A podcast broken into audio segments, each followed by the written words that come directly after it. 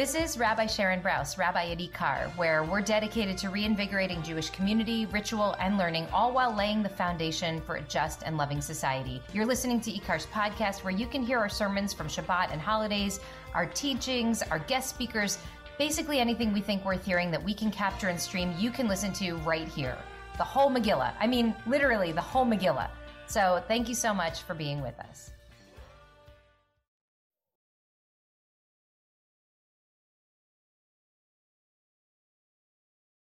Yantif, everyone.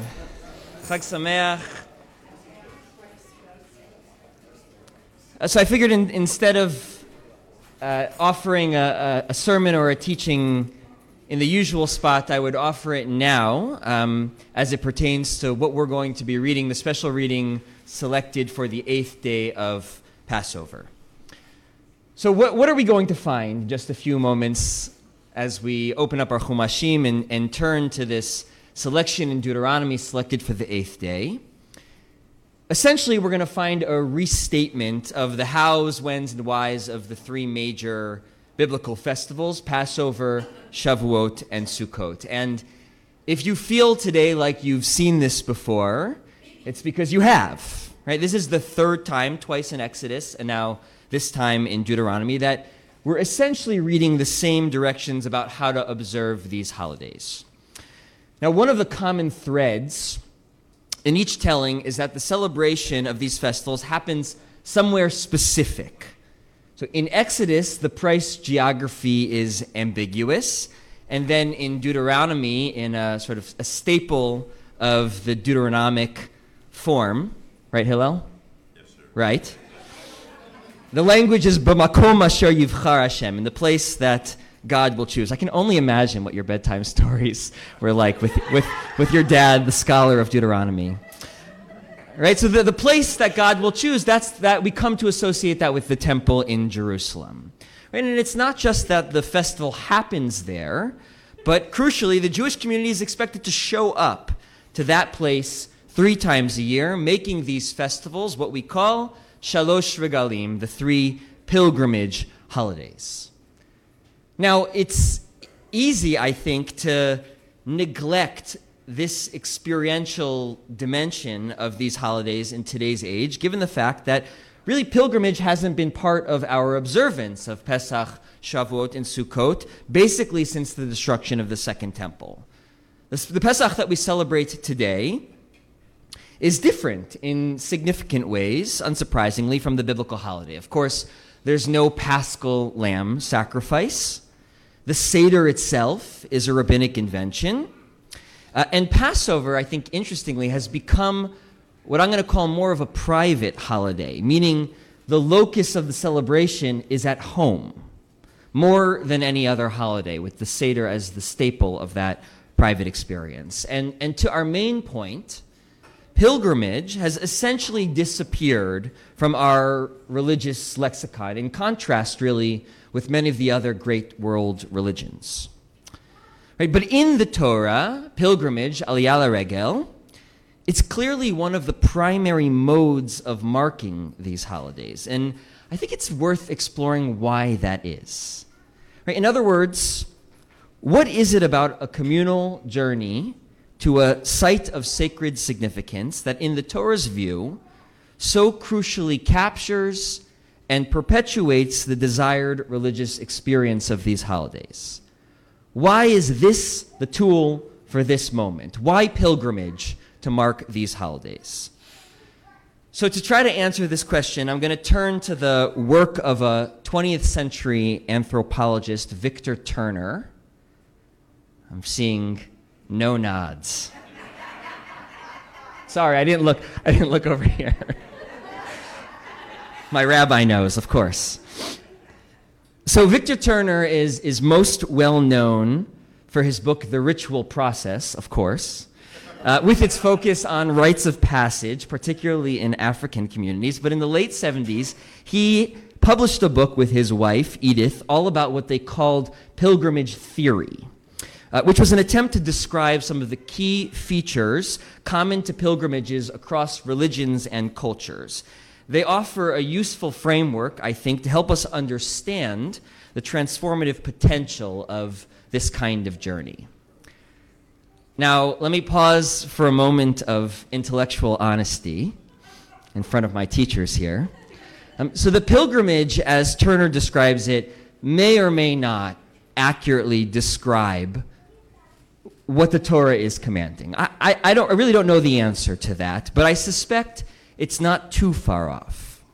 Uh, one of the challenges is that the sources that we have describing the actual pilgrimages, right? Some found in the Mishnah, others in early rabbinic sources, some found even in Josephus. They provide interesting details about these occasions, but they rarely describe the emotional dynamics experienced by the pilgrims themselves. In our, in our sources, we don't have any sort of first-hand accounts or narratives from the pilgrims, you know, reporting back how the experience shaped them. That would be lovely, but we don't, we don't have that to my knowledge.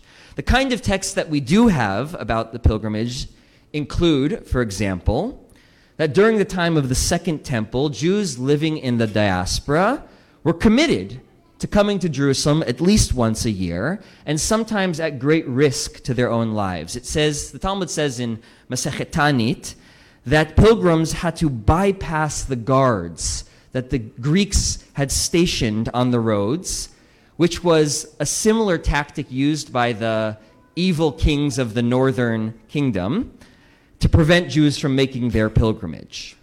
Other texts speak about the responsibility of the Sanhedrin, the, the high court, in the month leading up to Passover to repair the roads, to repair the mikvaot, the ritual baths, and to mark graves. All of these necessary steps to make travel to Jerusalem smooth and so that pilgrims could maintain the requisite ritual purity that they would have needed to approach the temple. We know that the residents of Jerusalem, listen to this, were prohibited from charging pilgrims for overnight accommodation. But regardless, the pilgrimages were certainly of great economic boon to the local residents. And we know that the rabbis, now centuries later, writing with nostalgia about these gatherings, waxed poetically about the miracles that happened on these festivals. My personal favorite, they say that Jerusalem was so crowded during the pilgrimage that, quote, when the pilgrims stood in prayer, they were pressed together like sardines. I added that, like sardines. But when they bowed, miraculously, there was a space of four cubits between one person and the next. Right? Maybe we can do that in the gym on Yom Kippur. That's from Avot Rabbi Natan.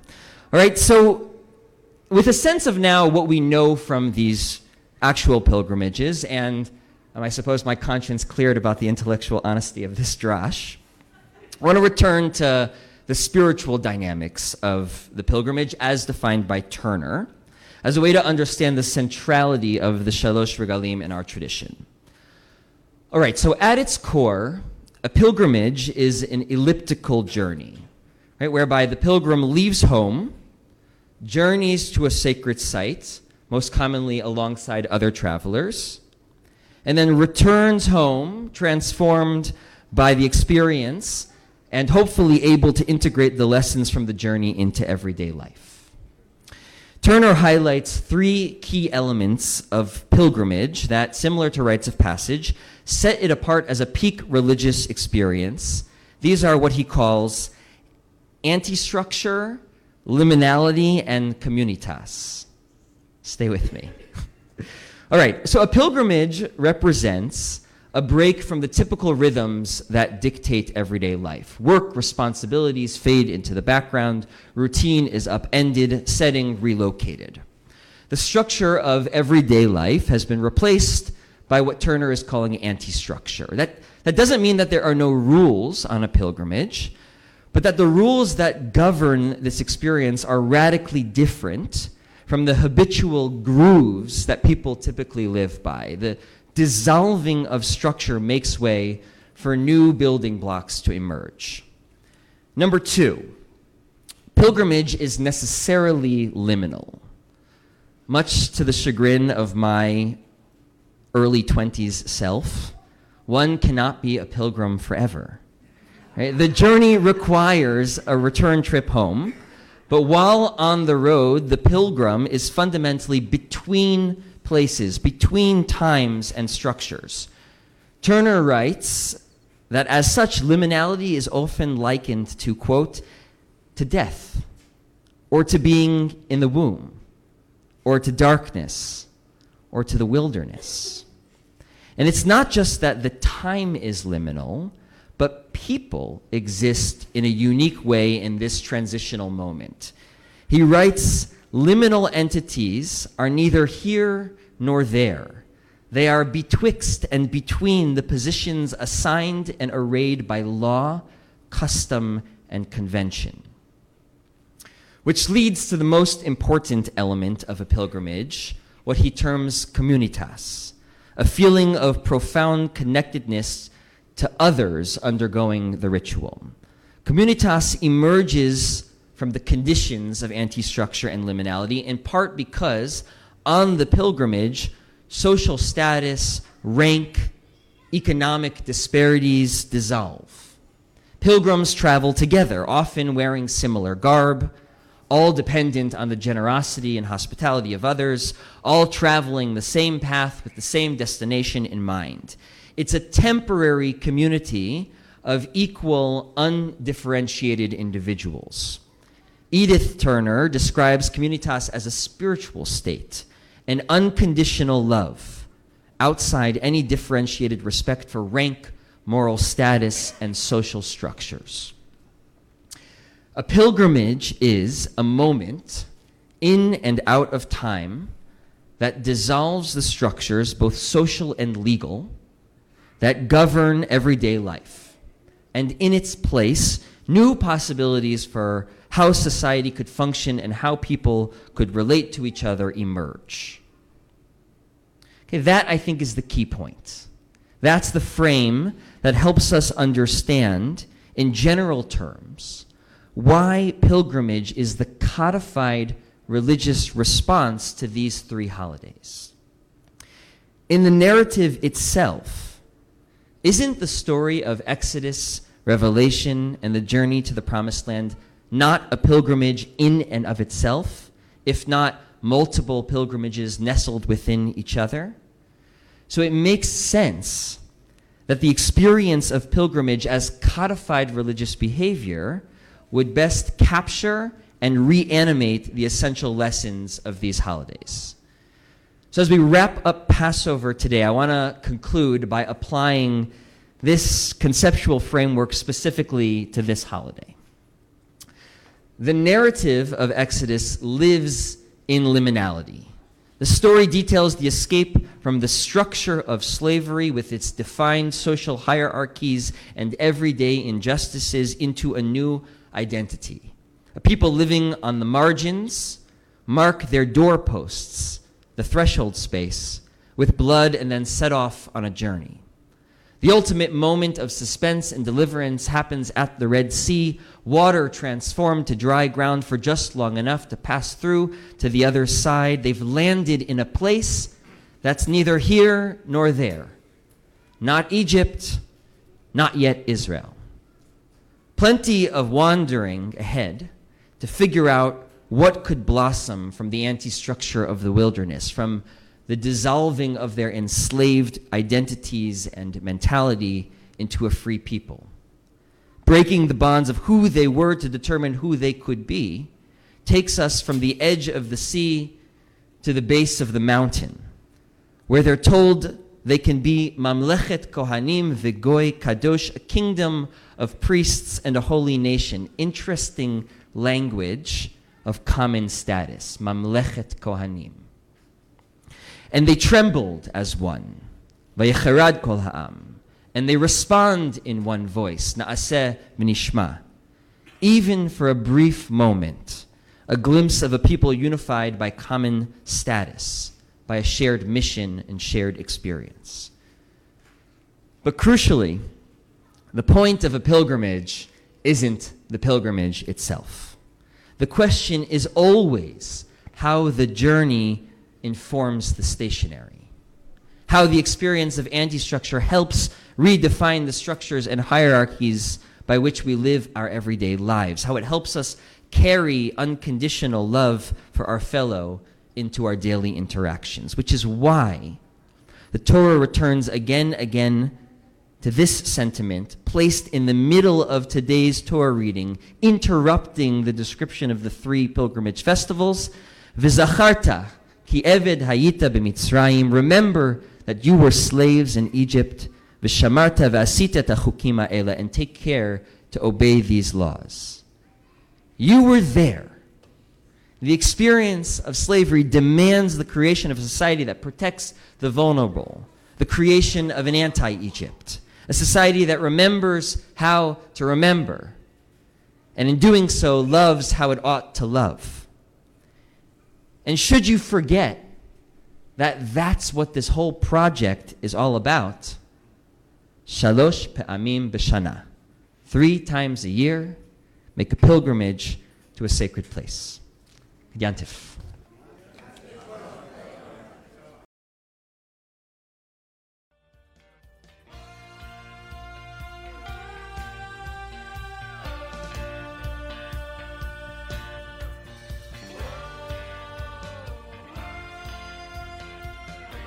It's Rabbi Brous again. Thank you so much for listening. Want more content like this? I hope you'll subscribe. And please consider making a contribution to IKAR so we can continue to work toward the fulfillment of our mission to reanimate Jewish life, to embody moral courage, to nurture the spirit, and to work to decipher what it means to be a human being in the world today. Visit our website at ikar.org. That's I K A R.org. And I hope to see you, maybe even in person, sometime soon.